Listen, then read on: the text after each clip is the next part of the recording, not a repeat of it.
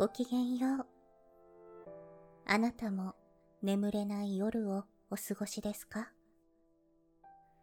そんな夜もありますよね。よければ一緒に物語の旅へ出かけてみませんか？もしも旅の途中で眠くなったなら、どうぞそのままゆっくり休んでくださいね。大丈夫ですよ。眠気が訪れないときは無理に眠ろうとせず、一緒に物語の結末を見届けましょう。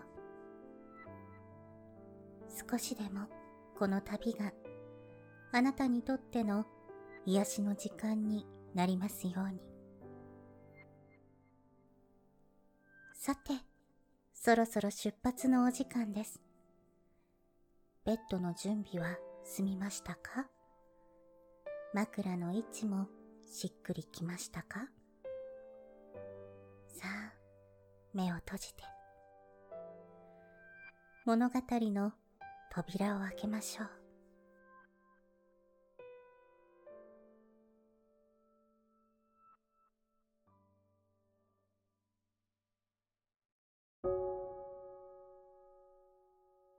本日のお話は、小川未明の青い星の国へというお話です。デパートの中はいつも春のようでした。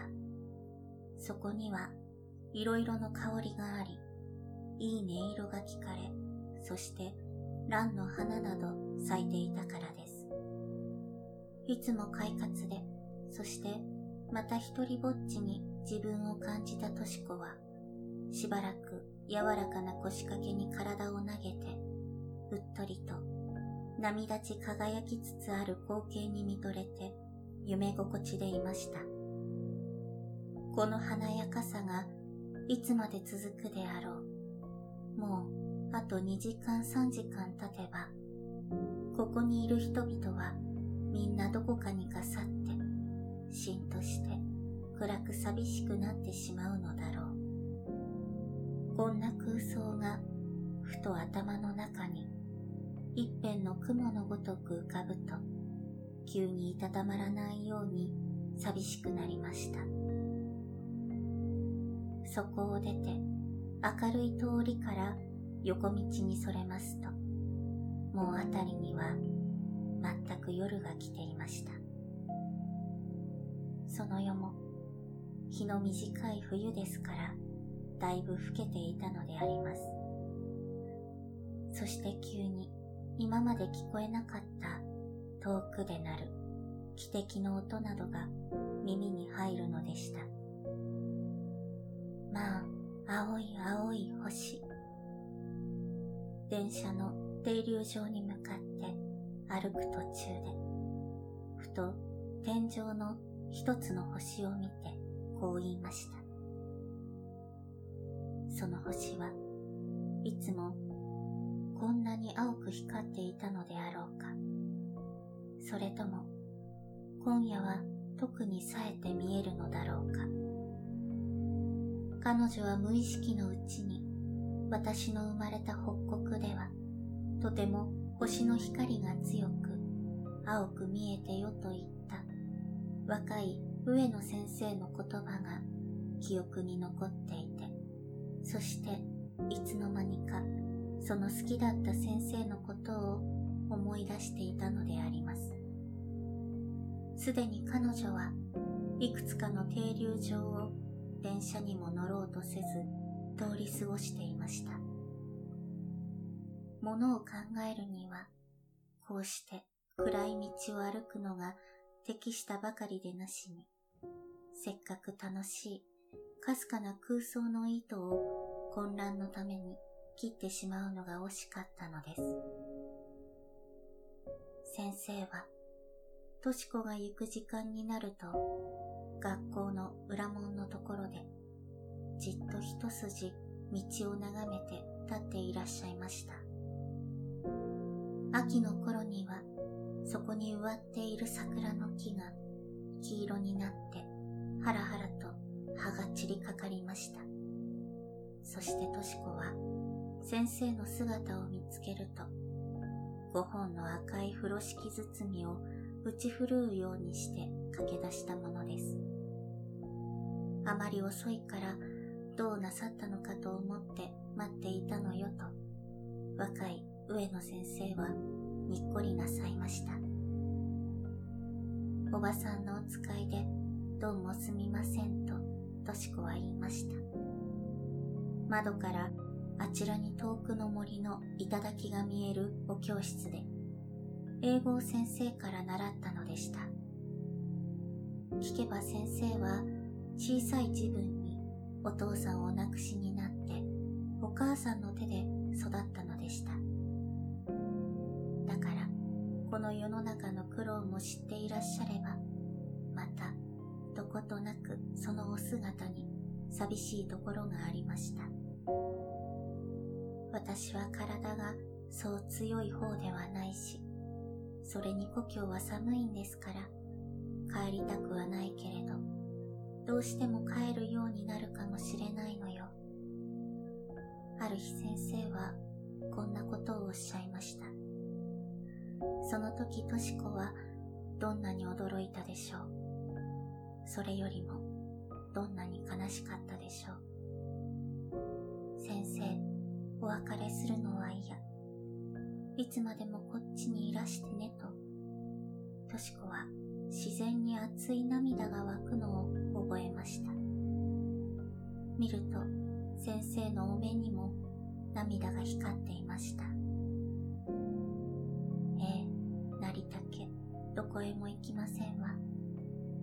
こう先生はおっしゃいました。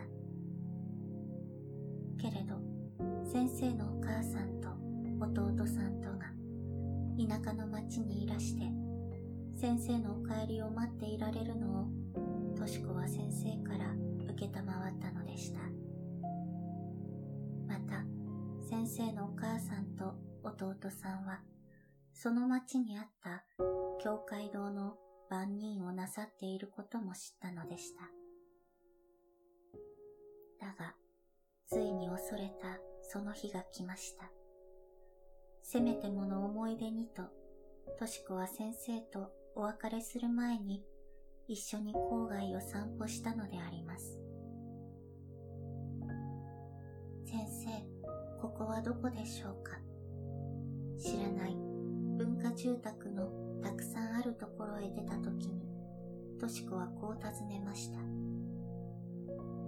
さあ、私も初めてなところなの。どこだって構いませんわ。こうして楽しくお話ししながら歩いているんですもの。ええ、もっともっと歩きましょうね、先生。二人は丘を折りかけていました。水のような空に葉のない小枝が美しく差し混じっていました。私が帰ったらお休みにきっといらっしゃいねと先生がおっしゃいました。とし子はあちらの水色の空の下の橙色に見えて懐かしい彼方が先生のお国であろうと考えたから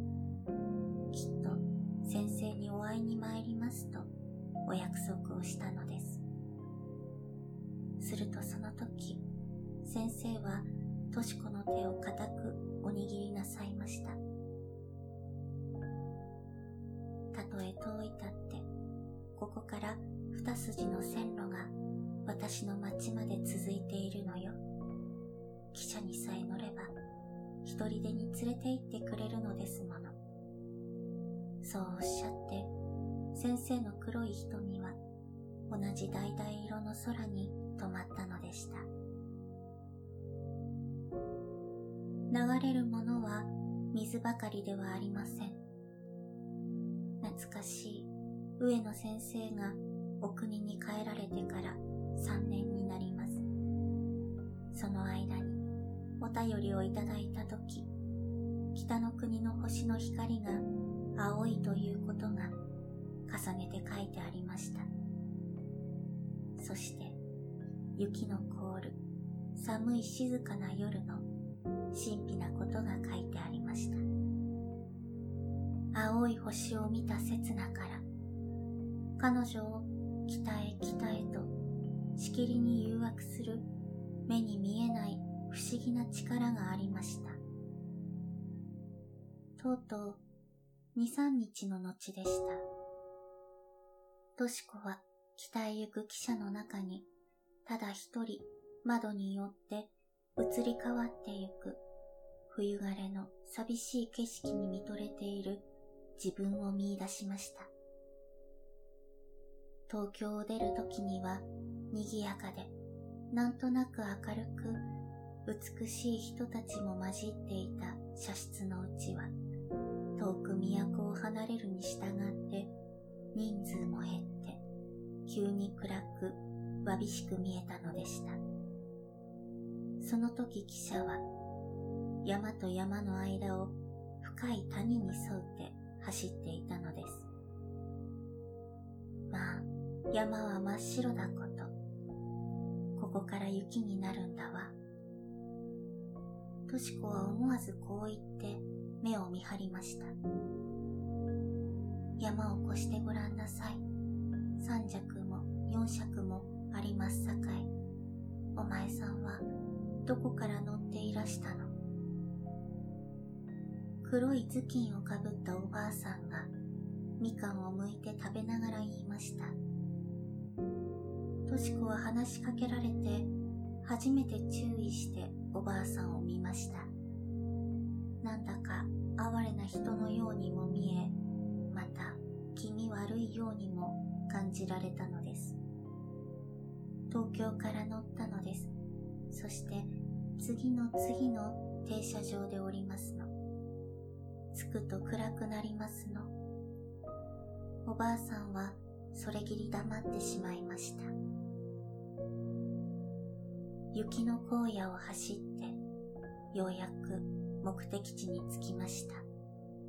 しかし、急に思い立ってきたので、通知もしなかったから、この小さな寂しい停車場に降りても、そこに上野先生の姿が見出し得ようはずがなかったのです。手にケースを下げて、不安内の狭苦しい街の中へ入りました。道も屋根も一面雪に覆われていました。寒い風が筋に立っている街灯をかすめて、どこからか枯れた笹の葉の鳴る音などが耳に入りました。どちらへ曲がったらいいかわからなかったので、しばらく佇んで、引っかかった人に教会堂のありかを尋ねますと、すぐわかって、そこから三四丁のところでありました。雪模様の曇った空に、教会堂の尖った三角形の屋根は黒く描き出されていました。そして、傍らの小さな内から、ちらちらと明かりが漏れていました。としこは、刹那の後に展開する、先生との楽しき場面を想像して、胸を躍らしながら入って行きました。先生のお母さんらしい人が、夕飯の支度をしていられたらしいのが出てこられました。そしてとし子が先生を訪ねて東京から来たということをお聞きなさると、急にお言葉の調子は曇りを帯びたようだったが、それはそれはよくいらしてくださいました。さあ、お上がりなさいましと、ちょうど我が子が遠方から帰ってきたように親切にしてくださいました。とし子は先生の姿が見えないのをもどかしがっていると、お母さんは落ち着いた態度で静かに、先生はもうこの世の人でないこと、亡くなられてから早半年余りにも、そしてその説はお知らせせずにすまなかったとお話しなされたのでした。これを聞くととし子は前後をわきまえずそこに泣き崩れました。やがて北国の夜はしんとしました。静かなのがたちまち嵐に変わって、吹雪が雨戸を打つ音がしました。この時、うちの中では、こたつに当たりながら、とし子は先生のお母さんと、弟のイサムちゃんと、三人でいろいろお話にふけっていたのでした。スキーできる？と、イサムちゃんが聞きました。ちっとばかりと、とし子は答えた。じゃあ明日、お姉さんのお墓へ一緒に行こうと、イサムちゃんが言いました。翌日はいいお天気でした。二人は町を隔たった林の下にあった寺の墓地へ参りました。墓地は雪に埋まっていましたけれど、イサムちゃんは木に見覚えがあったので、この下にお姉さんが眠っていると教えたのでした。先生、私はお約束を守ってお会いしに参りました。それなのに先生はもうおいでがないのです。私は一人ぼっちで寂しく帰って行かなければなりませんと、とし子は目を泣き晴らして手を合わせました。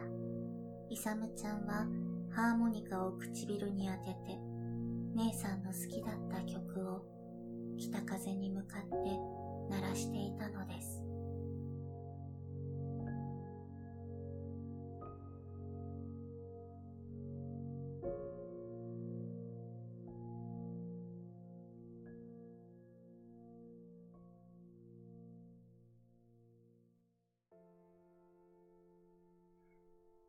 本日の旅はここまでです。夢の旅路には行けましたか？どうかゆっくり休んでくださいね。明日があなたにとってより優しく、心地よい世界でありますように。おやすみなさい。良い夢を。